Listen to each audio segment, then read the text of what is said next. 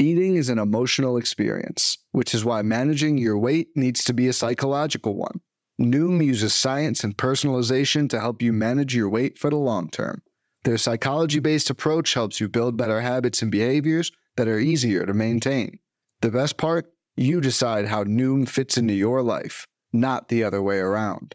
Sign up for your trial today at Noom.com. That's N O O M.com to sign up for your trial today.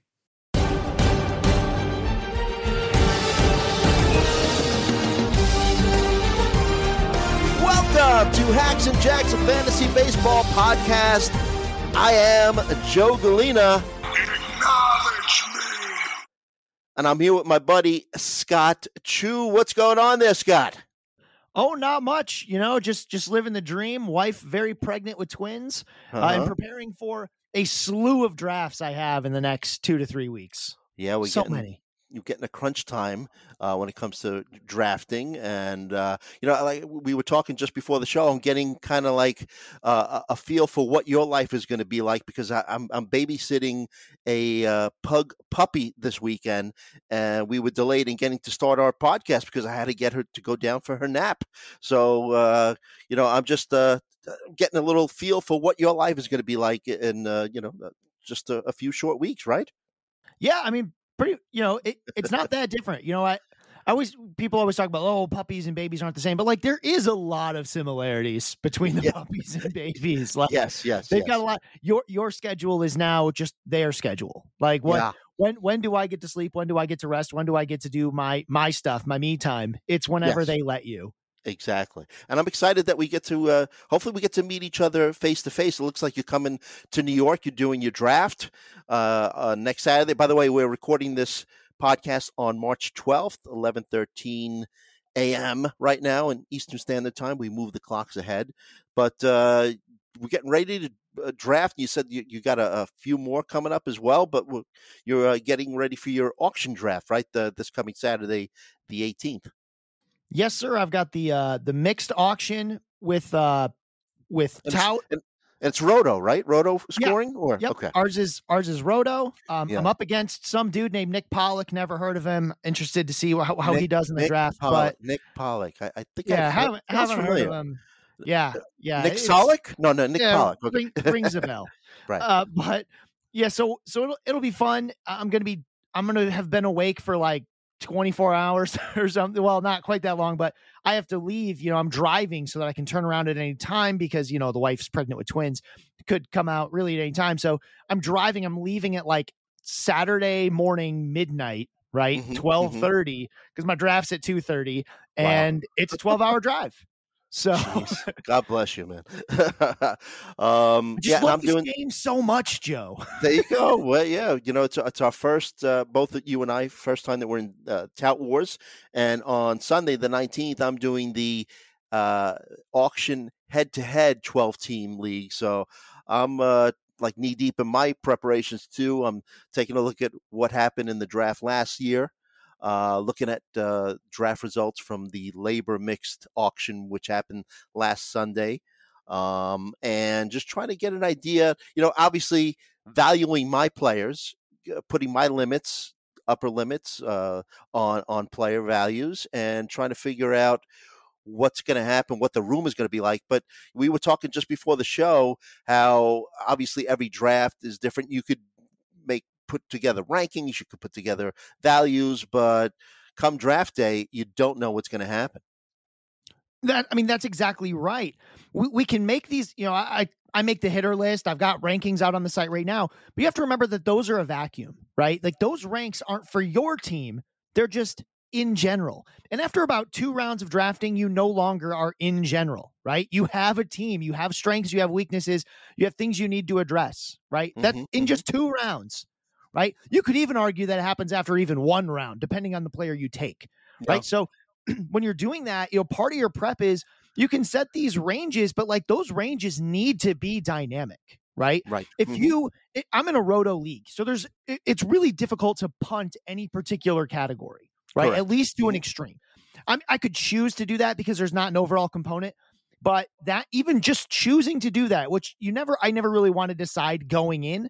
That's a decision I would make during a draft where I'd say, like, okay, I haven't been able to get any of my stolen base targets. I don't like anything that's left. I don't want to overpay for some of the guys still available. So now I will choose to uh, now I'll choose to punt, let's say stolen bases or batting average. That's fine, but it changes the values that I put on my board, right? Mhm. Because all of a sudden, right, a player's value may have been pushed up a, quite a bit by their stolen bases, and I'll be like, well, I don't care about that anymore right? Mhm. I'm not going to do any value checking on that.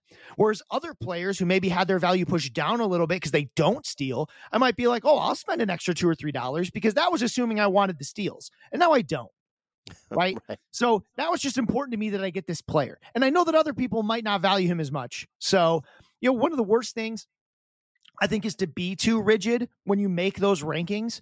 It, we can talk about people being disciplined. Like you're going to be up against Ariel Cohen, and you know he's he's one of he's the creator of ATC. He's Yep. one of the most disciplined guys out there. Oh yeah. But he changed like there is no way that he comes in with a set of values and does not reconsider those values during like during the draft or the auction.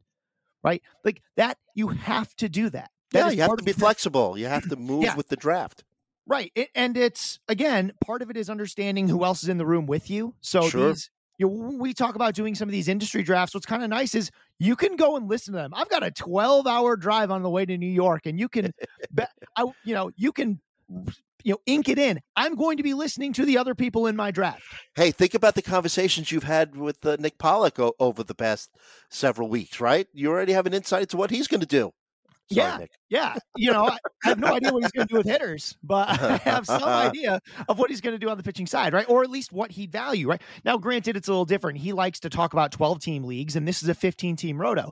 So Right. some of his strat, some of the guys that he would push down, those Tobies, he always talks about. Tobies are more valuable in a 15 team. And Toby stands for.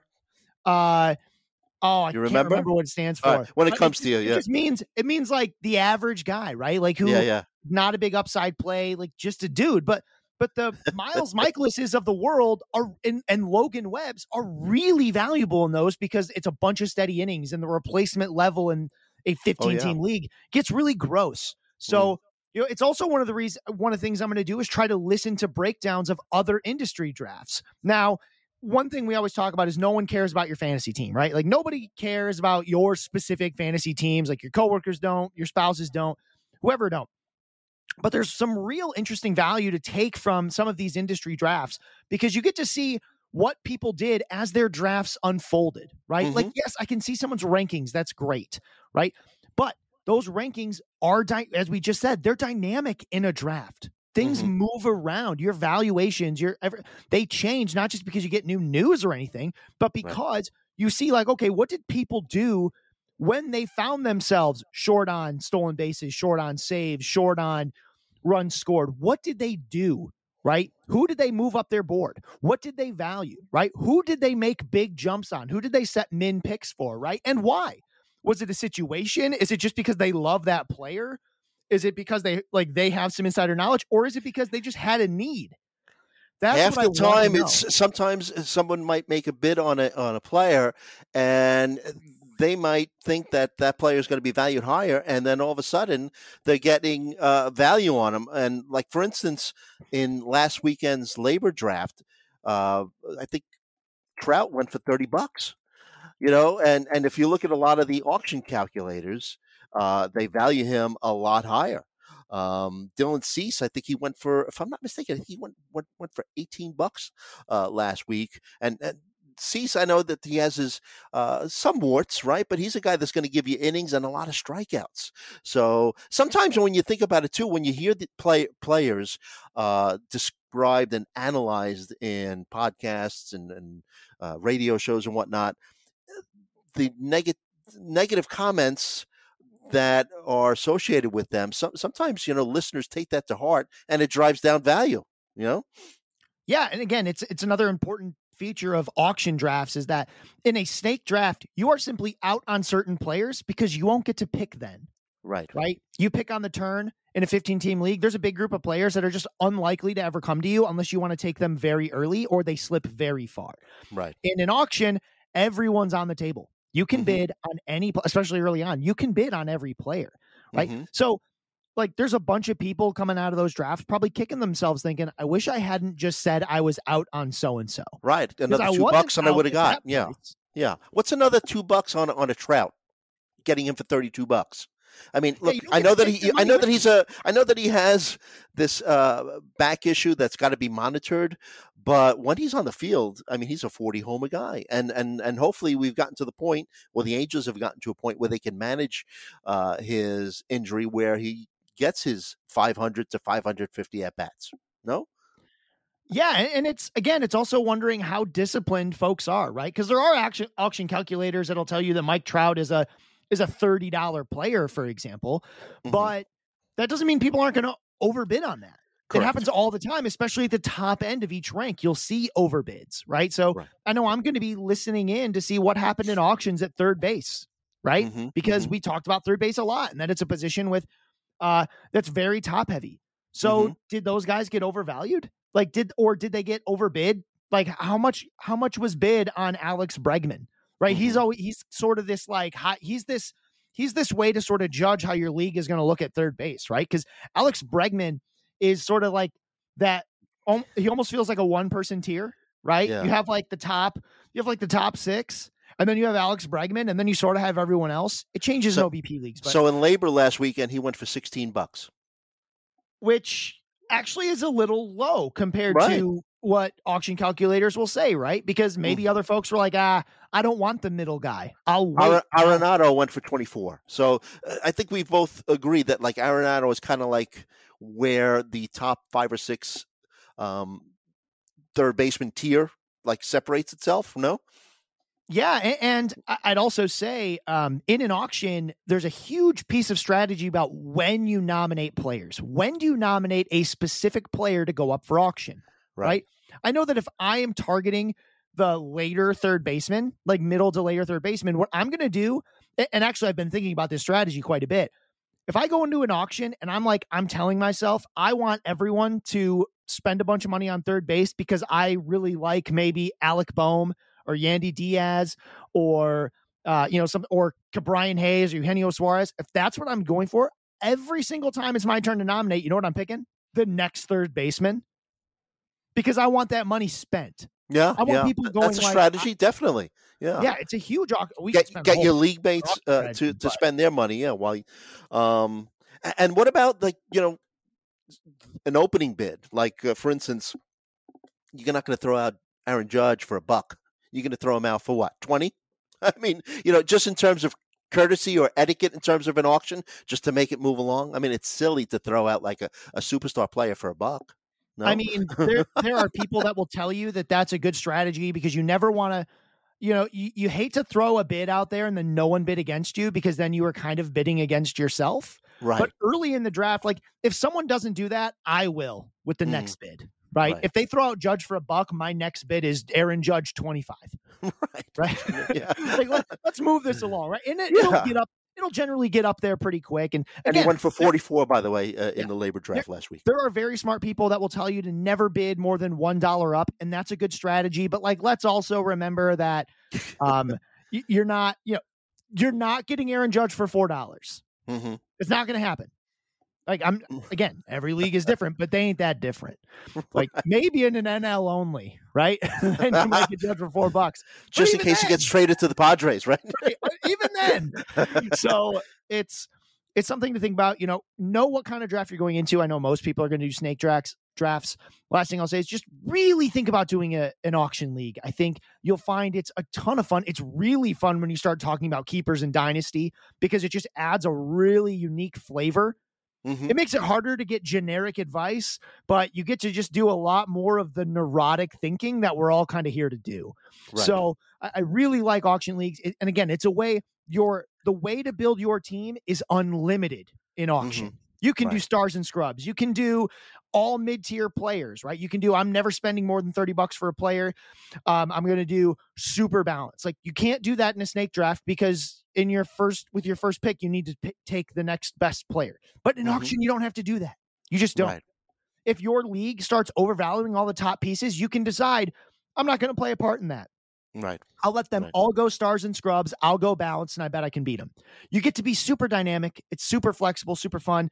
please give it a you know please give it a try we have an auction calculator we're going to have up on the site it's been down for a little while we've had some bugs on the back end with that but but still it, it's really fun and, and, i'm really excited for our for our tout auctions and we'll have we'll have some fun discussing them in in a context that hopefully can help other people either do their auction or snake drafts Yep, yep. Um, and uh, I'll just throw this out there. Maybe you could even help me out because it, it's a it's a head to head league, right? Um, and it's a points based. So you know, single you get a one point, double, two points, triple, three home runs, four RBIs and runs are, and and walks are one, and stolen base is two points. Then you uh, minus 0.5 for strikeout, minus one for caught stealing.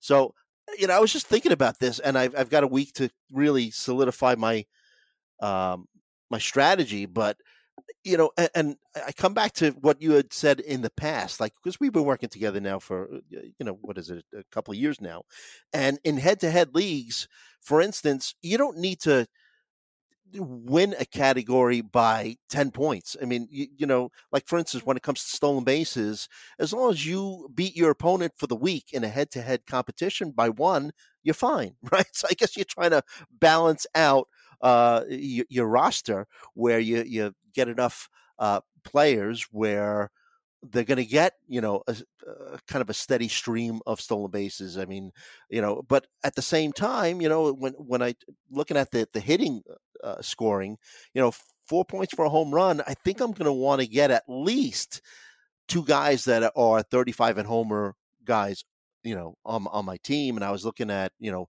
you know, obviously, you know, do I do I spend up on Judge? You know, I, I mean, I could just as easily uh, go for an outfielder that I know is going to, like a Hunter Renfroe, I know is going to get 30 home runs. You know, uh, first base. I mean, you know, Freddie Freeman is way up there in value, uh, but I could get you know Matt Olson for a lot cheaper, and he hits more home runs than Freddie Freeman these days. You know, so I yeah. th- there's a balance.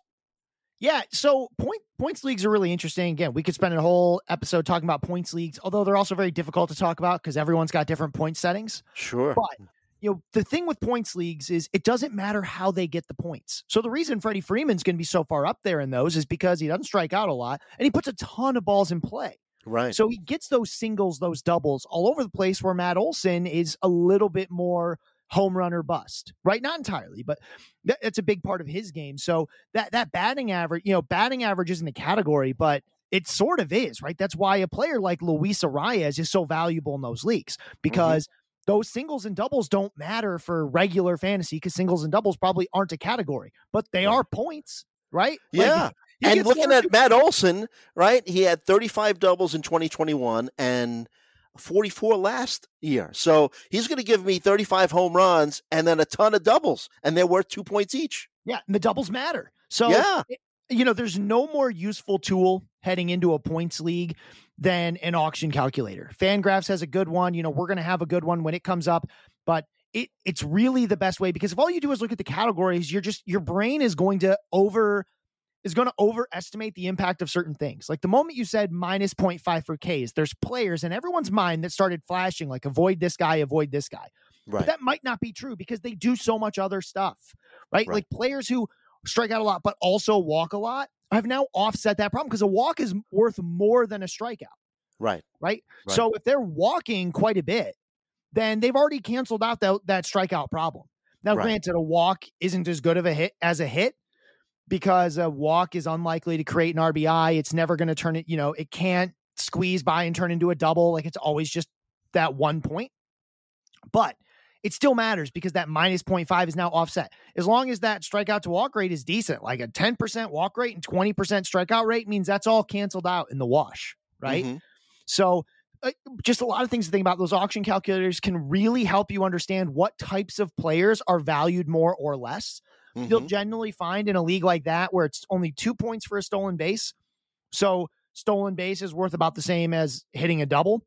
Right. But how many 30 double players are there and how many 30 stolen base players are there? Right? right. And then you also have to take into account that you lose a point every time they get caught. Starling Marte was caught a ton of times last year. Right. Right. So so that takes stuff out too. So you tend to find that these stolen base guys don't matter. Bobby Witt, I'm guessing, is probably way down compared to his normal ranking in that league because in roto stolen bases have a disproportionate amount of value mm-hmm. and in points they are just not that valuable at all mm. right because it's only two points yeah but you know he in terms of him 30 stolen bases last season got caught seven times hit 20 home runs and 31 doubles. So, you know, the, the, double, I'm looking at doubles too, you know, and you mentioned doubles obviously being important, but, uh, yeah, eh, this is, this is really fun to, to, to look at the, the, uh, point structure in the league and trying to figure out a strategy, you know? Yeah. So, other than get the most points.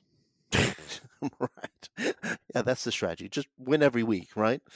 So, all right, this might be actually a, a, good time to take our first break, and then uh, we want to talk about some uh, player injuries, some um, players that are moving up and down in ADP, maybe even some WBC uh, observations.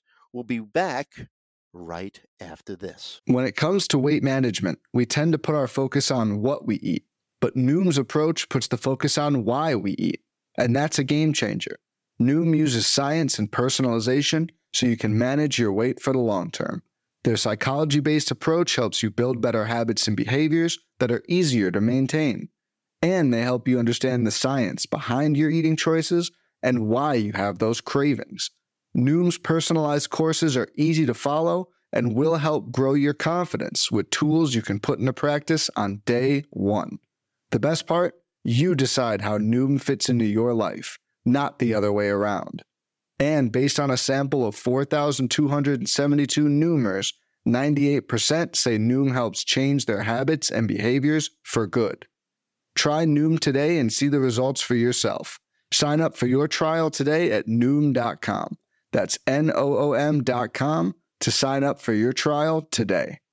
Most weight loss programs are short term fixes, but the problem is managing your weight needs a long term solution.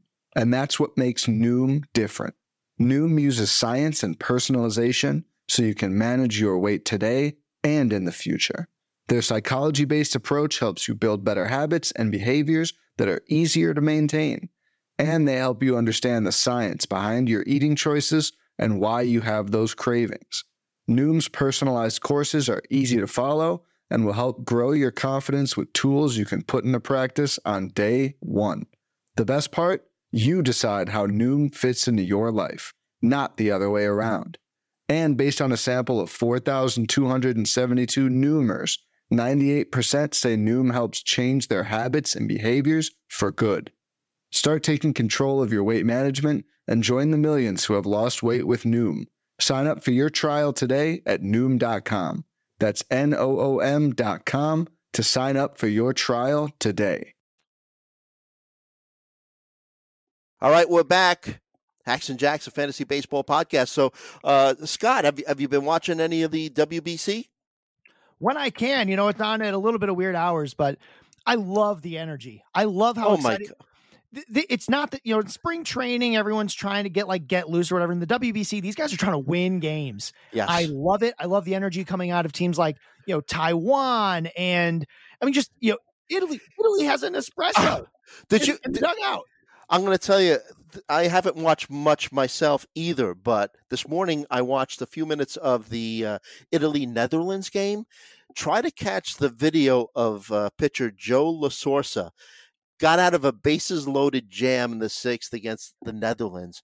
His reaction, like in in a in a regular MLB baseball game, the next inning, the next batter up would have gotten beamed in the head the way that this guy acted. But like you said, just the energy that these players have uh, is really, really refreshing to see. And but but on the other hand, uh, I don't want any of my fantasy players to be part of the WBC. I don't even know why. Why is Juan Soto? Uh, he's been dealing with this calf injury. Why is he playing? Why are the Padres letting him play? I mean, I'm glad he is because I want to. I want to see him. Play. Why? Because uh, yeah, uh, like I, understand why you'd want him because because now you feel more comfortable in drafting him, but you just hope that he doesn't because I aggravate like watching it. him play. I know, Right? but you don't want him to. You don't want him to aggravate it, especially if you uh, roster him in a dynasty league or if you did an early season draft. It's like you know, please, you know, treat him with kid gloves. Yeah, and yeah. I mean, speaking of Juan Soto, if you're in points leagues, he tends to be the best player uh, Mm-hmm. because he has those crazy walk rates, tons of balls in play, never strikes out, those kinds of things. But you know, with Juan Soto, again, I I, I think one of the if they're letting him play in the WBC, uh, you know, the Padres aren't that stupid. If they are letting him play, it's because they probably don't think that he will be in a position to hurt himself more because they won't let him, Right. right?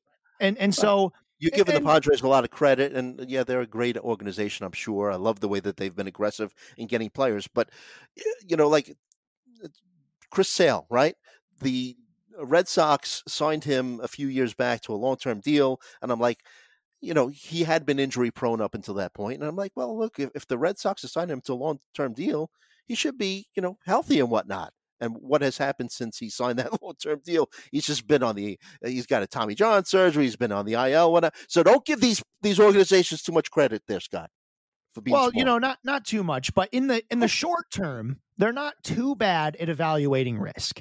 And also, you have to remember there is a human component here. If they want to keep Juan Soto long term, they might need to let him do this Mhm. because he almost certainly is dying to play for the Dominican Republic. And if you don't on a let- world stage, yes, he's that Yeah. kind of guy. yeah, that thrives if you on don't that. let him, Mhm. you know, you don't want to be like the Brewers and you know just upset every good player that falls into your lap. Uh, Corbin Right. Burnes, uh, you're not that Yeah. good. You're not that good. I mean, that's to be fair, that's the entire point of arbitration is Right. for teams to tell players they aren't that good, so they don't have to pay them. But again, right. that could also be its own podcast.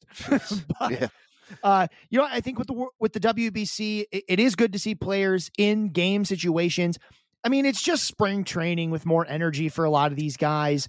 If they are hurting, they won't play. Uh, but What I don't like, dude, is that they're not using the new rules. You know, so now this is an important spring training. Now everyone's coming in this season saying, "Wow, you know, it's the first spring training, no COVID, uh, no threat of a work stoppage, and this and that." But there is an adjustment going on right now to the pitch clock, the uh, getting in the box and uh, engaging with the pitcher. Uh, but that's not, you know, it's almost like some of the players are probably breathing a sigh of relief because they don't have to deal with these new rules. That, I don't like that. Yeah, Yeah. that that's an issue to an extent. But for a guy like Vinny Pasquantino, who played in the minor leagues last year, Pa- Pasquatch, yeah. yeah. So um, the minor leagues had these rules last year. Mm-hmm. So anyone that played in the minors last year is ready for it. And it's not as though you can't simulate a play clock, right? yeah, sure Like, you can. Yeah, of course. it is the kind of thing. And and I do think you know there's been a lot of discord. We're not discourse about uh, the new rules. We've talked about them a little bit in a past show. I, think the only thing to do wrong is to overvalue the impact of these rules because the league will adjust to them like they adjust to everything else. Mm-hmm. Mm-hmm. Yeah. Uh, it's going to be interesting to see. uh, The first month, month and a half of regular season baseball is going to be interesting and a lot of fun. But uh, oh, okay. So uh, we talked uh, about the WBC. Uh, I had read last night, and you got to help me out here if this is actually true, because I've been uh, babysitting the pug. But Corbin Carroll signed an extension, eight-year extension with the D-backs. Uh, he sure I did. Very, very 111 Atlanta million. Braves of them. Yeah, yeah. And I think there's a club option which brings the total up to 134 million. Uh Corbin Carroll, you know, a speedster. uh actually and his ADP has gone up uh, about 7% over the past week. Uh one of the movers and shakers. Uh any any uh shares of him yet? There, Scott? Not not quite yet, but not because I don't want him, but because Mhm. I just haven't been able to draft them. I think in OBP leagues he should move up your board. He's got excellent plate discipline. We didn't see a ton in his Mhm. debut last season uh, that would make you think, oh my gosh, this is the best prospect in baseball. But let me be clear, he is as long as he has his eligibility, he is the best prospect in baseball right now, and. You should be very excited about him. I think he's going to the steals. I think should be an impact right away. I think the OBP will be an impact right away. It's going to be a question of how much the power play is early because there's a little more to power than just being strong, right? You got to time, you got to find these, you got to find the ball in the zone. More pitchers have more ways to attack you. You know, in, in the minors, you run into a lot of guys who have just two pitches and maybe one of them is major league quality. In the majors, everybody's got one or two major league quality pitches, if not three or four. So it can be a little bit more difficult. But again, that's a thing to watch for. You know, and I know we're going to talk more about spring training, but one of the things to watch for in spring training is is not so much just power because you know the fields are all different. Some of mm-hmm. them are more hitter friendly, some of them are more pitcher friendly. But what you do get to see is play discipline.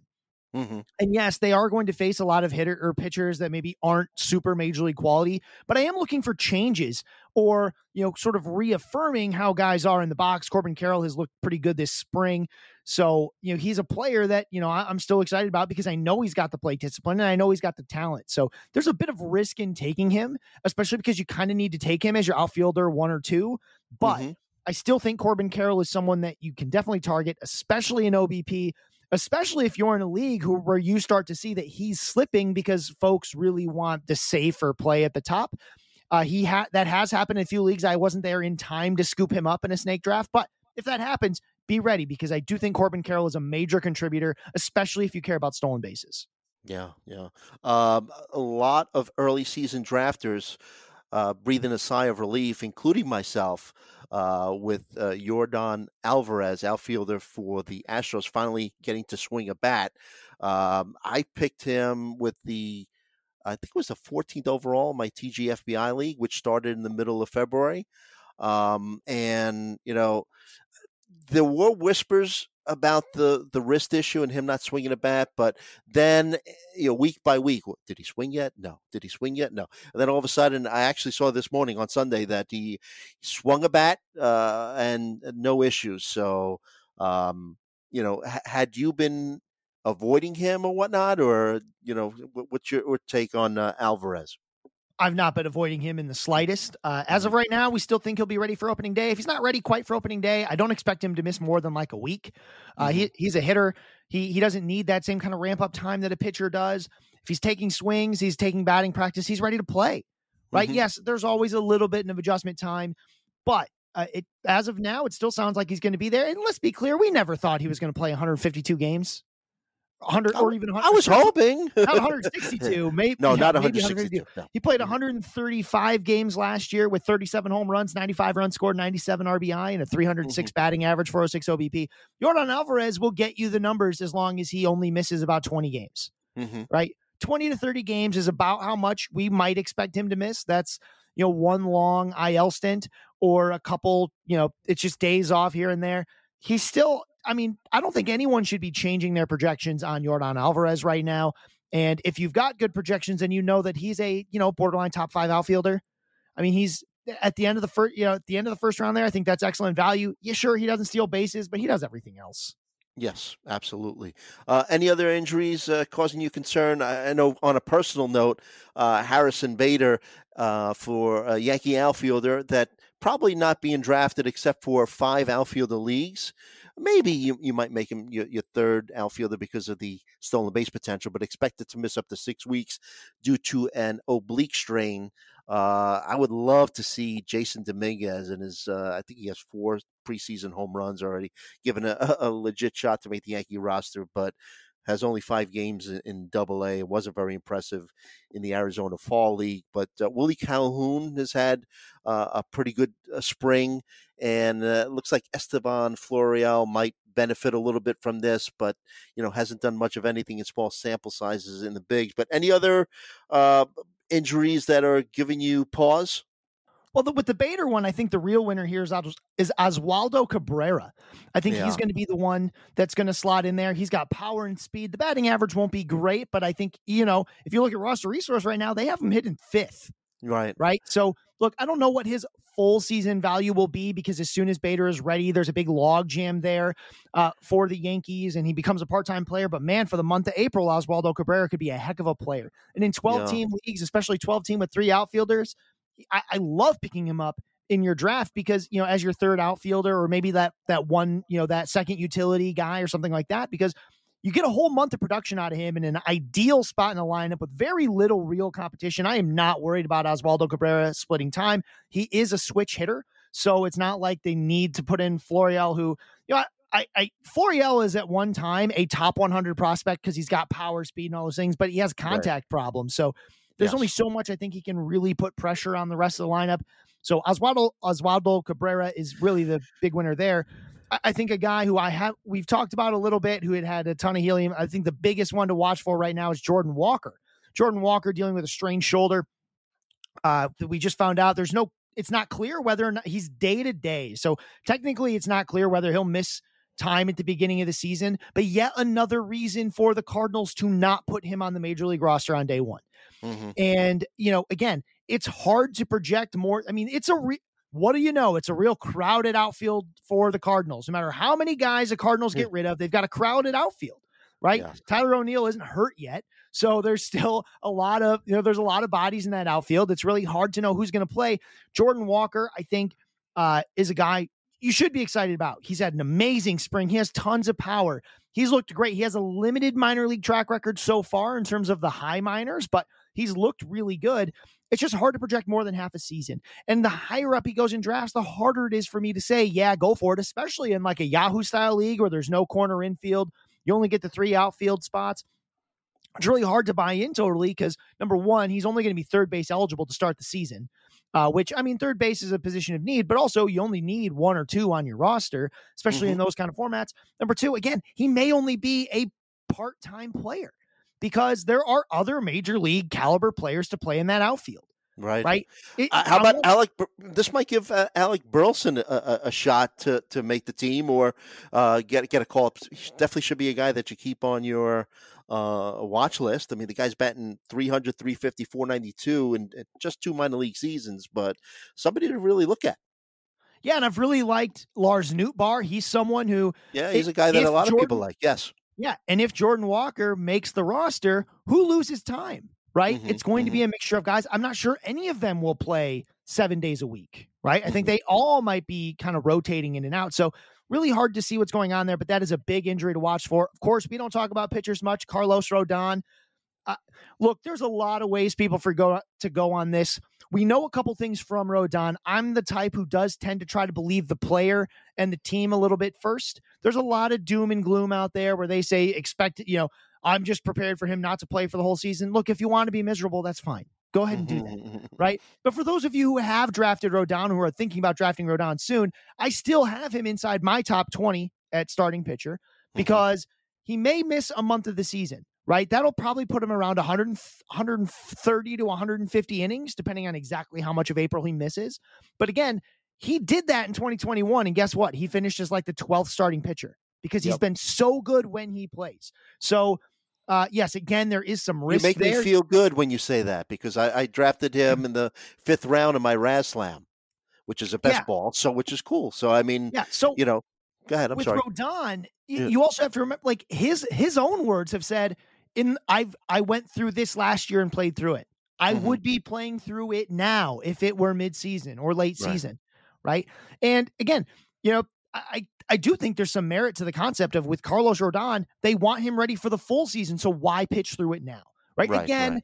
you should move him down your boards. He was probably a top five to seven pitcher for you before. Now he's more like top 17 to 20, 17 to 25, depending on how much risk tolerance you're willing to take on, what your roster looks like by that point. But don't take him off your board. Look, some right. of you are going to do that. That's fine. You have major risk tolerance issues. That's okay. Sure, right? You can sure. build teams well that way, but you don't have to do that. Or if mm-hmm. you've already drafted, your season's not over, folks. Like right. him missing the month of April stinks. Mm-hmm. But if all he does is miss the month of April, you still, I mean, if I told, if you drafted Carlos Rodon and I told you, don't worry, he's like, he's Garrett, you know, I still think he, fin- you know, he finishes as pitcher number 15. It, does that mean you lost? Right? Like you're, you're starting pitcher one or two finishes as a top 15 starting pitcher or a top 20 starting pitcher. Like that's what you wanted. That's right, what you right. get. It just will look a little different than you may have expected. I like so. I like Mr. Optimist here over here because uh, on the one hand, you're right. You know, he he pitched through it last season. Uh, you know, had a forearm strain. On the other hand, you can look at it if you're a, a negative Nelly that you know this is a recurring injury that's going to eventually need TJ surgery because it's a forearm. But I love the uh, the optimism on your part, Mister uh, Chu. Well, it's spring. You got to have it, right? Especially for the folks already drafted, right? Like, don't don't be sad yet. Now, again, move him down your board. See how your league adapts. Really interested to see what happens in auction for Carlos Rodon. Right, but could be a big is, uh, discount. Mm-hmm. Yeah, be it's it's discount. definitely something to keep an eye on. Uh, and of course, the the big name that's going to come out of that that everyone should be paying attention to that is Clarke Schmidt. Right. Uh, he's Took the words right out of my mouth. Yes. yeah, he he's at the back of that now. Again, Nestor Cortes has been dealing with some injury as well. I'm interested to see if he is ready for the start of the season. It sounds like he will be. Thankfully, But- it's a hamstring and not his arm. But, Yeah, uh, yeah, it, it is, and it, it's slowing down his ramp up a little bit. Um, we'll see what if that does turn into anything. But uh, the only one I think right now that's draftable out of all this is Clarke Schmidt. I think he's worth a look in the back of drafts, especially in those shallower leagues because he should get some opportunities early. Um, it doesn't really change anything for me on Domingo German though, just because uh, he was already going to be in the rotation and he's fine. Right, right, absolutely. Um, couple other pitchers, uh, Ranger Suarez for the Phillies, forearm tightness. Uh, to me, that just elevates uh, a guy like uh, Bailey Falter. He's had a bad spring, but uh, decent uh, minor league numbers. And now, on top of that, the Phillies with Andrew Painter, who had a bunch of helium being shut down as well with a ulnar collateral ligament sprain. So, uh, you know, actually, uh, I'm, I'm going to make a confession. I, I uh, got auto drafted in my TGFBI because sometimes when you deal with these, it's all my fault, but sometimes when you deal with these slow pitch clocks and it's the end of the day, you know, you keep on waiting for the person uh, ahead of you to make the pick, and then all of a sudden, uh, he, makes the pick late in the day, and then. You know, you go to bed, and then the timer ran out, so I got auto picked on Andrew Painter. What am I going to do? Uh, probably not much of anything. Uh, it- that that's a tough one. Again, with these sprains, you can't just have surgery, right? You surg- surgery doesn't fix sprains, Hmm. right? You, you can't you can't do it till it's Rest. torn. Mhm. Yeah, so it has to be rest. So anyone who's talking about he should just have surgery is wrong fundamentally Mhm. because you can't surgically repair a sprain. Mhm. But um, it it just doesn't work that way. You can't just Right. get it out of the way because it has to actually tear. Um, Mhm. You could replace the ligament, I guess, but for what? Sprains can heal. Um, again, track record is not great, but uh, it is something that could happen. Uh, you know, I really, what I'd really love to see out of this is Matt Strahm getting a look in the Mm. rotation again. Uh, he's in their bullpen right now, and he's been electric as part of a bullpen. His ERA doesn't always look good, but man, the guy can strike out a lot of guys. Uh, I don't think that's going to happen, but uh, I would be interested to see it if it ever did happen again. It just won't. But Right. yeah, Bailey Falter's probably the one that slides in. You know, he's he's already in. He's he's fine. Uh, he's young. We'll, we'll see how it goes, but you know, there's there's still going to be more injuries happening. We're going to hear a lot about them for the next two weeks. We're going to hear about them in the first part of April, especially when we start seeing guys pitching in cold weather. Try not to panic. Um, you know, injury risk tolerance is a big thing to think about, but just you know, don't don't panic just because a guy won't be ready for opening day, especially on the hitter side, Mhm. because a, a week worth of at bats just doesn't matter that much in terms of guys that we were expecting to have 500 to 600 plate appearances. A week's worth of at bats just don't matter, Right. right? It matters maybe in a head to head league for a week, but in Roto, it just doesn't. Uh, You'd Mhm. rather have them be healthy if if that's all you have to trade is is a week. You know, guys are going to miss a week here and there. Very few players play 160 games, so maybe you know you add you you take off five. Go go to anyone's projection, take off five or six games, and see if it changes where they rank. It just really doesn't. Right, right. Okay. So uh, another good spot for us to take a quick break. Uh, we talk about third base as being uh, a position where just not a lot of depth, but there's a couple of uh, third basemen that have been just killing it in spring training. Want to talk to Scott about that? Uh, talk about a little bit more of uh, some risers and fallers, and then Scott's going to try to convince me to draft Spencer Torkelson right uh, when we come back. So we'll be right back right after this. Fads come and go, and nowhere more than in the world of weight loss. That's why Noom has created weight management programs that are made to last. Noom uses science and personalization so you can manage your weight for the long term. Their psychology based approach helps you build better habits and behaviors that are easier to maintain. And they help you understand the science behind your eating choices and why you have those cravings. Noom's personalized courses are easy to follow and will help grow your confidence with tools you can put into practice on day one. The best part? You decide how Noom fits into your life, not the other way around. And based on a sample of 4,272 Noomers, 98% say Noom helps change their habits and behaviors for good. So stop chasing health trends and join the millions who have lost weight with Noom. Sign up for your trial today at Noom.com. That's N O O M.com to sign up for your trial today. And we're back. Hacks and Jacks Fantasy Baseball Podcast. Uh, I had teased a, a, couple of third basemen that are having pretty big springs, and just wondering if they have a shot to actually make their respective teams. Um, Christian Encarnacion Strand, uh, first base, third base, eligible in some leagues. Uh, is having a huge spring there, Scott. Last I looked, four home runs, 13 RBI, 625 batting average. Uh, had 32 home runs and 114 RBI uh, for three teams in the minor leagues uh, last season. Uh, highest uh, his highest team played for is a double A team. Uh, but uh, what are you thinking about Encarnacion Strand as a dart throw late in drafts, especially, you know, if, uh, you know, the Reds start to rest Votto even more, the fact that Encarnacion Strand can play some first place as well. Yeah, so he's he's kind of interesting very very late like i'm not sure he actually makes the team out of spring he's definitely a name to watch for mm-hmm. uh, as you know I, I, expect him to actually start the season in aaa but he looked amazing in double a uh, and the guy in front of him is actually a fairly unproven but not necessarily you know nobody in spencer steer right yeah, we, so we talked spoken to, about him mm-hmm. yeah we've spoken about spencer steer uh, so part of the thing was that he had no competition and now he kind of does Yes. Uh, he, he is a he's a power bat. He's not he's really more for AL only in deep leagues because I think he's going to be an accumulator. But mm-hmm. if he is not, right, if he's unable to really get the ball rolling for Cincinnati, then I, I think, you know, because he, he's really not a good defender. And, by not a good defender, I mean he's a, a, really bad defender and he hasn't been that much better in the spring.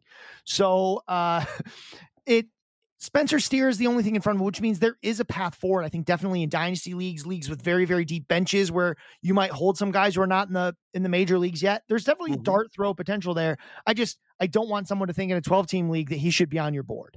Right. He's not, but he's someone that might be on your watch list. Because again, yep. if he does get up to Cincinnati, he could hit a bunch of home runs because it's not a very big ballpark. We talk about that all the time. So, uh, and it's hard to pitch in Cincinnati in the winter, or well, not the winter, but like around here, April is winter. like it's still winter up here. It's not spring. Mm. Uh, that's that's why spring training is not hosted in the great state of Michigan or Ohio. Right? we don't we don't we don't host it here because it's ugly here. So yeah. that's like my, my, my, daughter uh, took a trip this weekend to Chicago. That's why I'm, I'm babysitting the bug, and as she was prepping for this, she's like, "Yeah, maybe I could see the Cubs in spring training." I'm like, "Honey, you go to Chicago, and the Cubs uh, do not uh, have their spring training facility uh, in the Windy City in March. And even if they did, you didn't. You don't want to go. It's I, I, went to a Cubs game in, in May, and we had to wear uh, we had to buy winter jackets. It was so got, cold.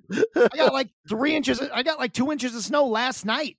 Right, like, not not the time, but th- he is interesting, if only because there's not much in front of him. If Spencer, especially if Spencer Steer starts slow at all, right? right? We'll talk Which, about Encarnacion Strand. Mm-hmm. Yeah. So Encarnacion Strand has a chance if Steer starts out slow at all. Uh, there might actually be someone who can push him now. Mm-hmm. What about uh, Mets uh, third base prospect Brett Baty? Uh, had a cup of coffee uh, with the team last season. Having a nice spring, a 409 batting average with a 1.071 OPS. Obviously, just you know 25 plate appearances but in three minor league seasons has a career 289 390 493 triple slash uh, he had 19 home runs 60 rbi in 95 games mostly in double a uh, last season but uh, had a few at bats in triple a um, only 11 games in the bigs but had a 90% k rate so he wasn't totally overwhelmed but again only 11 games what do you think about uh, brett Baty's chance uh, uh, to securing a spot on the big league roster. Man, that that's another really difficult roster to break into because they've got Eduardo Escobar still on that team. Just really, yeah. I think plugging up third base. You obviously are not going to put him at first base with Pete Alonso there. Uh, there might be some room at DH, but Uh, Darin Ruf still there to be DH. Tommy Pham, I expect to take some DH uh, plate appearances here and there. And Daniel Vogelbach, of course, who, you know, walks and hits righties and doesn't do anything else. He's all there. Even if he got up, I'd, I'd wonder. He does have five hard hit, well, actually more than hard. He has five batted balls over 100 miles an hour so far this spring. Pretty good number for Baty. Uh, a lot of them have been fairly low hit balls, like less than 10 degree launch angle, but he did have one that was a little bigger, did not get any results for it. But, uh, you know, I, I like Baty. I think there's still a lot to be excited about from his from a prospector's perspective. I'm sorry, he had four. He had four hard hit balls over 100 miles an hour, but he's it, it's just hard to find the opportunity. And as much, you know, it, you love to bet on talent, but you can't bet on talent when there's absolutely no opportunity. Mm. And right now, that's what it looks like because it doesn't matter what Eduardo Escobar does in spring. He's probably the starting third baseman either way. Mm-hmm. All right. Uh, let's take a look at some uh, players that are rising and falling in ADP. Uh, we already spoke about Jordan Walker, and uh, interesting to see what the next week looks like uh, in terms of because of his shoulder injury. But prior to that, had uh, 11.4 rise in his average pick in ESPN leagues. So uh, we already spoke about him. But you know who else is going up? Uh, and we don't really talk pitchers a lot, but uh, Chris Sale, 10.7 rise in his average uh, pick in ESPN leagues. And uh, look, the guy uh, I spoke about him a couple of minutes ago, where you know injury history and all that, but throws uh, two innings of shutout ball and all is forgotten. Uh, I mean, good news is is that his most recent injuries after that TJ surgery weren't really shoulder. Uh, related. He had a workout injury with his ribs and finger injury due to a comeback into the mound, and it was a dope and got into a bicycle accident, hurt his wrist. But um, do you have any shares of Chris Sale? And you know, I guess he's probably going in, in the middle uh, innings at this stage. No. Yeah, so his ADP has definitely moved up a bit. I'm I'm excited because we haven't seen him uh, in quite a while. But you also have to remember we actually haven't seen him be super good in quite a while, right? So mm-hmm. he did pitch a mostly a full season back in 2019, but the results weren't really there. Now the FIP and the underlying metrics were there, but he had a 440 ERA in that 2019 season. Of course, the home run fly ball spike sort of happened to him, which, you know, kind of happened everywhere in 2019. But, uh, you know, I like Chris Sale just making sure that you already have innings. Uh, but definitely is a part of the middle of your rotation. Of course, he's going up because he's pitching, right? And we we want yeah. him to pitch uh, but again, it is quite a while since we've seen him pitch any major innings. It's you know, 2019 is the last time. We'll we'll see how it goes, but definitely worth a look. Just keep in mind that it's a it's a high upside, low floor kind of play. Just yep. know what you're getting into. I like Chris Sale in the sense that he's definitely on my board. It's just mm-hmm. I I often take my pitching risk at like closer to the top, so I don't usually have the room for him. Mm-hmm. Uh, Arizona Diamondbacks have a lot of speed in their outfield. We spoke about Corbin Carroll already gotten, getting the uh, extension on his contract and uh, being a speedster.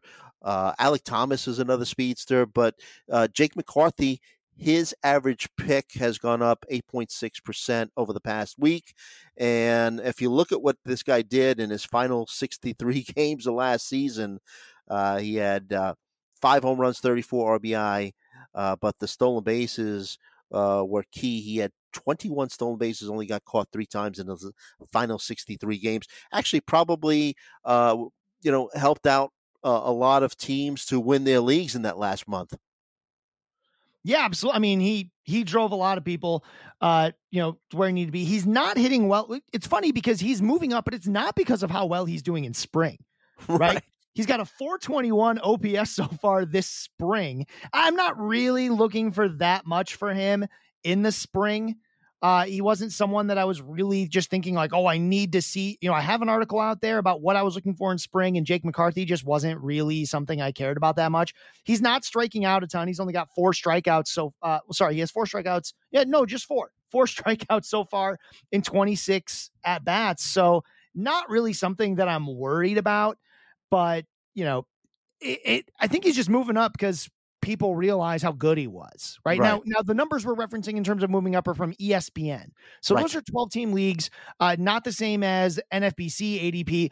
And Jake McCarthy is definitely someone who should will actually move down my board when I'm looking at head to head leagues simply Mhm. because I just don't value stolen bases as much in a head to head league. So Jake McCarthy just doesn't have as good of a place on it. Mm-hmm, hmm Uh, we spoke a little bit about Tyler O'Neill just a couple seconds ago. You were talking about his injury history and his ADP uh, in uh, ESPN leagues up 7.6% over the past week. Uh, again, it's not because of his spring training. He's batting 143 uh, this spring in uh, 16 plate appearances and really coming off a, a poor season where the strikeout rate was improved, but still just about 27%, batted 228, 14 homers, 14 stolen bases.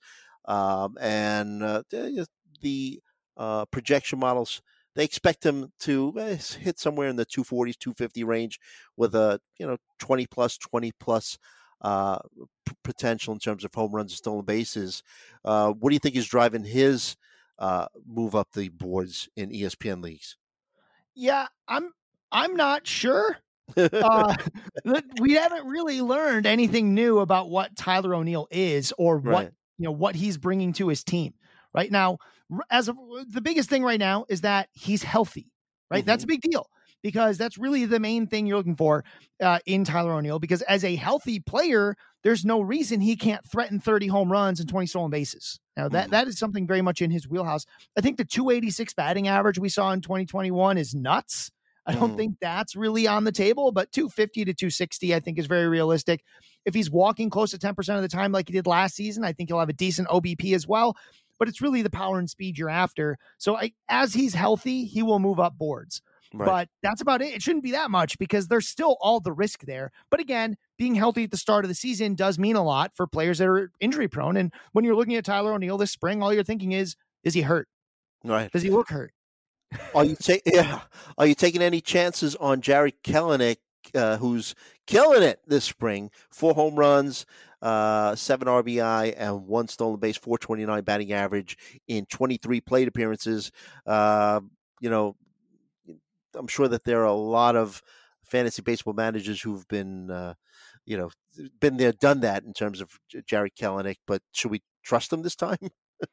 You know, I, I I thought it was a mistake. I mean, so first of all, he is having an amazing spring. It's weird. He doesn't actually do, he doesn't actually have any batted balls over 100 miles an hour, Mhm. uh, despite all this success, which is kind of weird. Don't read into it too much, but it is. It's at least weird, right? Mhm. Like he, he should certainly have more than that. It, it is a. The news I want to hear is that they're going to start him, right? Because right now he's not projected to be a starter. I don't believe for the Mariners. So with that, you know, and it's not as though I mean there are there's a lot of right-handers in this lineup, which means there's room for a lefty, but where? Right? Maybe DH with AJ Pollock. Uh, but Teoscar Hernandez is going to play every day. Julio Mhm. Rodriguez is going to play every day. So Kelenic, you know, might be the large side of a platoon, right? So uh, he might just be their everyday left fielder, and he'll switch out with, you know, any number of random guys they pull up Mhm. but you know, so he's he might start on opening day if they play a righty, right? But I'd love to see full time at bats, but with the ADP being so low right now, uh, I think you have to take some kind of chance because even if the batting average is never what we hoped, right? Even if that you know that doesn't work out, I'm still very much excited about the fact that he could still be a you know 20 to 25 in a full season. I think he could be a 25 home run, 15 stolen base kind of player. Uh, Mhm. we just don't, you know, sort of like a poor man's version of Tyler O'Neill, right? Who doesn't Right. have a durability problem as much as he has a contact problem. So as I'm looking at Jarred Kelenic, you know, this spring, what I'm also really looking at is is he striking out a ton? That's really been the thing that's crushed him in the major leagues. As of right now, he has only six strikeouts in his 23 at bats, uh, six strikeouts, two walks. That's pretty good, right? Mhm. So it's less than I'm looking at the home runs because he's about to go to a very, very difficult place to hit, right? Spring, the spring training stadium is much better for Seattle than their real home ballpark. Mhm. So with him, I really want to see does he strike out?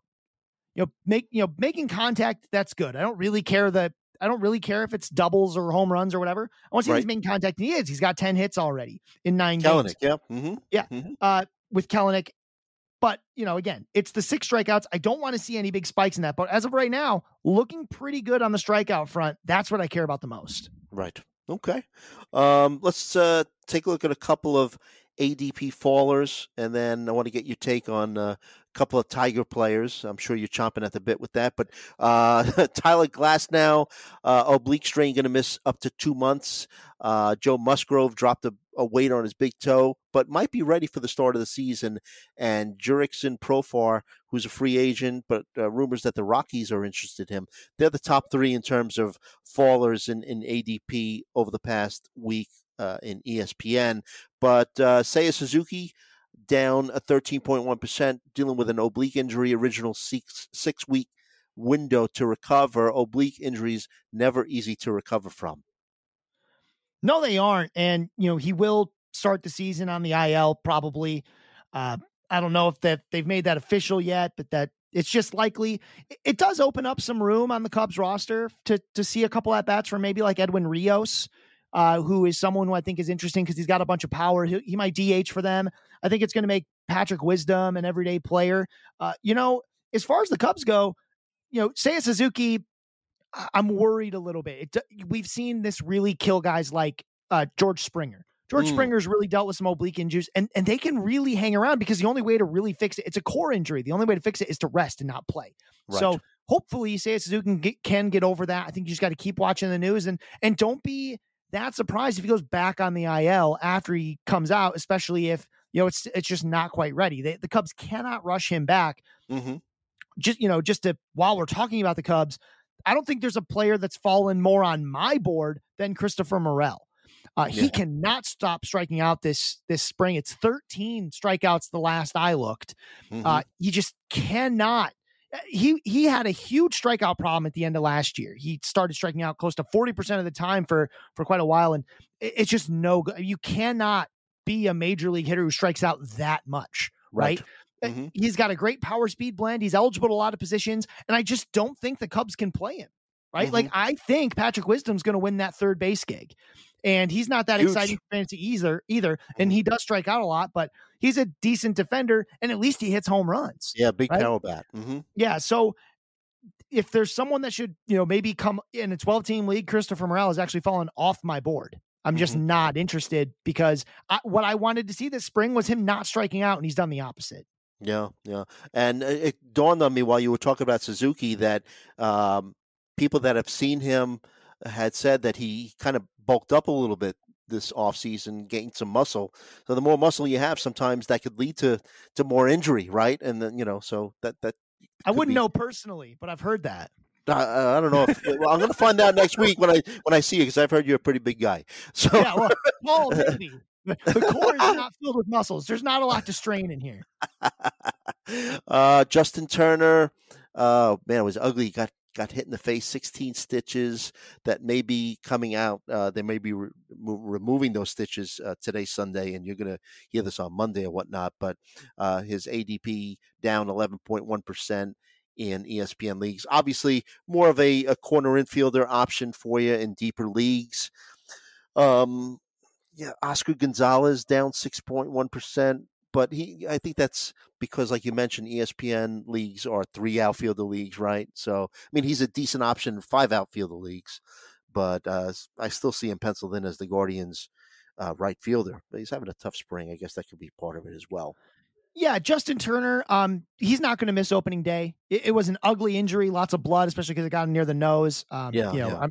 i know Matt Manning probably did not feel good about what happened there, uh, mm-hmm. but you know, really my only concern with him was the power drop off last season. Only 13 home runs compared to 27 in 2021. So I guess that stinks, but he's going to bat third for the Red Sox. And while I don't love their lineup overall, the top of it is still just fine. It looks like Triston Casas, Rafael Devers, Justin Turner, Masataka Yoshida, and Alex Verdugo all, you know, in the top half of that lineup. So I do think he could be a good, you know, a good source of, of counting stats. I think he's someone who, if you're really trying to fill a corner infield spot, I, I think he's a guy to do it, right? You can mm-hmm. get him quite late in drafts. Uh, you know, the fact that he's falling is is interesting because again, this is not going to impact his season, right? Mm-hmm. And, and, Turner is going into his age 38 season. Spring training is not a time for him to tweak stuff. Like he's not like messing with his swing, right? Like Right, the, guy, right. the guy's going to be Justin Turner. So I, I like Justin Turner as a you know last round dart throw or maybe on your watch list if your third baseman for some reason starts missing some time or you need to fill in at your utility justin turner's right there and he Mhm. could definitely get you some like I said, corner infield spot too. Yeah. Uh, if you wait on that. So, uh, but let's talk about your Tigers, man. Um, Riley Greene having a nice spring, two home runs, seven RBI so far, 333 batting average, post hype sleeper, who I'm interested in, obviously. Uh, and you were uh, tweeting a lot about Spencer Torkelson, right, this week? Yeah, I was. Let's start with Riley Greene. This guy's barreling the ball everywhere right now. He slowed down a little bit in his last few games, but I, you know, I've heard some chatter that you know people are like, oh, well, what what is Riley Greene really going to do well? I think the first thing you have to remember is that you know Riley Greene was a big prospect, and if you looked at the rolling charts, and I'm happy to show you again if you ever want to ask uh, Mm. at if the Chu fits on Twitter, I'll show them to you. This guy really improved as the season went on. He got much better making contact. We saw the power, you know, we saw power stay very stable as he made more contact. So it's not as though he was trading it off. Riley Greene is someone who I really think could make a big impact and it, both in power and speed. He's got both and I think the contact is going to be better than projections suspect. So when you're looking at, you know, a lot of folks are going to use an auction calculator, I think they're really important, but it's also important to pick out the guys who you think are going to do better than those auction calculator values say. Right? Mhm, Riley Greene is one of those guys for me who I just think will be better than that mhm. right? And not just because I mean, having a hot spring is great. Seeing him hit the ball really, really hard. I mean, it's what I think it's uh let, let me make the quick count here. Eight batted balls over 100 miles an hour, most of them over like at least half of them over 105 miles an hour, just ripping the ball. Only one of those is a ground ball, by the way. Hmm. Just one. One of those is a hard hit ball that's on the ground. Everything else is a line drive or a fly ball. Really love that. Speaking of, that's when I'll talk about Spencer Torkelson, right? So, uh, spring training is a very small sample, and that that's something that you just sort of have to deal with because it it makes it so you'd think if you just saw that, if you hadn't watched Spencer Torkelson at all, and you just look at his spring training numbers, you'd think, wow, this guy's been bad, right? He's doing really poorly and it couldn't be further from the truth. Spencer Torkelson has actually uh, nine batted balls over 100 miles an hour, right? In fact, all almost all of them are over 105 miles an hour, right? Seven of them over 105 miles an hour, and of those seven batted seven batted balls over 105 miles an hour, one of them was a ground ball, right? Just Mhm. one, and only two of them were hits, right? He has five barrels that were 105 miles an hour or harder. Five. Hmm. Five. And you know how many hits he has it for him? Zero. Zero. He has five sh- line out, fly out, line out, fly out, fly out. On balls hit 105 mi- two he actually had 110 mile an hour line drive as a line out, 109.7 mile per hour fly ball out. Hmm. Right now, that'll happen a little bit in Comerica, but like this dude is wrecking the ball. Right, he's not striking out a ton. His strikeout numbers look a little worse than they should because Spencer Torkelson had one four strikeout game a little while back. Otherwise, strikeout rate's been great. Um, actually, I might be confusing him with Akil Baddoo. I've been watching a lot of Tiger spring training. but Spencer Torkelson is Not Baddoo spraying the again. ball. Yeah, Spencer Torkelson is spraying the ball all over the place. He's hitting the ball really, really hard. I guess I wish he was pulling it a little bit more uh, because that's going to get the ball over the fence. But I mean, you can't ask for more. Again, as a 12 in a 12 teamer, I can't tell you to start him as a top 12 uh, first base choice. But Mhm. definitely I love him as a last round pick or close to last round. I love him as like that hitter on your bench because this was the best college hitter we've seen in a long time. And yes, it's true, guys flame out, but this is like his third professional like year in pro ball, Mhm. right? Like you don't say after two years a guy's flamed out, right? Especially when only one of them was in the major leagues at all. He's taking some time to adjust. I think he's going to do it. We definitely saw him get much better at making contact, making decisions as the season went on. Last season, I think he's carried that into the spring, which is exactly what I want to see. I'm seeing him hitting the ball really hard this spring, exactly what I wanted to see. Spencer Torkelson should be all over your radar late in drafts. And if he's not, it's because you know you, you're looking too much just at the results in spring training. It's the Mhm. last thing you should look at. You know whether a, you care a lot more about process in spring training than you do anything else. And it's really hard to get a look at what process is for these players because we don't talk to them every day. We don't get to hear them think in the box, but you do get to see, um, you, you know, you can look up the batted ball data, right? And he's got, he's got nine, right? Nine batted balls over 100 miles an hour seven of them over 105 miles an hour. He does that in the regular season. I'm telling you, he's in those seven batted balls, he's slugging 429. Hmm. Right? Seven batted balls over 105 miles an hour, he's slugging 429. The league average, right? They're they're pretty much all barrels, right? The the league slugging average on a barrel is uh 1.5, right? Hmm. It, it's 1500 right? So that luck is going to turn around. I mean, mm-hmm. it's just it's the classic case of every time he hits a ball hard, it's like right at a guy. Line drive, but it's right at the center fielder, right? That will not continue. Yep. He's going to hit the ball a lot better. I, you got to move him up. So he, he's someone to keep an eye on. If we're going to talk about one more Tiger, Parker Meadows just had a massive game, couple of home runs. Uh, Parker, Parker Meadows is someone who I don't think he's going to start the season in there, but his stock has fallen a lot in dynasty leagues. And if you can get him, you know, for free, maybe he's even out there. Take a look at Parker Meadows. He's hitting the ball really well, and it's going to be, a, I think, a pretty active uh, outfield rotation for the Tigers early in the season as they try to find all the pieces they want for that outfield. They are going to try to win games after all. So just mm. something to keep an eye on. Really yeah. a big fan of of what some of these guys have have done in the spring. But most importantly, again, it's not just the results. Like just because the results are bad doesn't mean the the play is bad, right? Like mm-hmm. look at some of the batted ball data, uh, look at the like look at the strikeouts, look at the walks. Make sure that part's good. That's the part that means the most in spring training, not the fact that it fell for a single or a double. Gotcha. Okay. Good analysis. Uh, Spencer Torkelson expected to hit somewhere around, if you look at the major projection models, uh, 20 homer guy, going to be playing first base every day for the Tigers. So uh, definitely someone to keep on your radar, free in drafts. And uh, Riley Greene also going way deep in drafts, somebody that I definitely will be looking into just because uh, of his pedigree. I mean, you know, so uh, we'll see having a nice spring as well. So good stuff from Scott. Um, and I think that's going to basically slam the lid on things for this week. Doesn't look like we're going to be able to put out a podcast next week because we're going to be uh, drafting all weekend uh, at uh, the Tout Wars event. So good luck to you, Scott. I'm, I'm really looking forward to meeting you in person, and uh, it's going to be a lot of fun. Yeah, you say that because you haven't done it yet. So you try to hold on to this excitement and don't don't you know I'll deflate it quickly when you meet me. But oh, jeez, uh, okay. yeah, it, will it'll be a lot of fun, and I'm excited to talk about the things that are happening.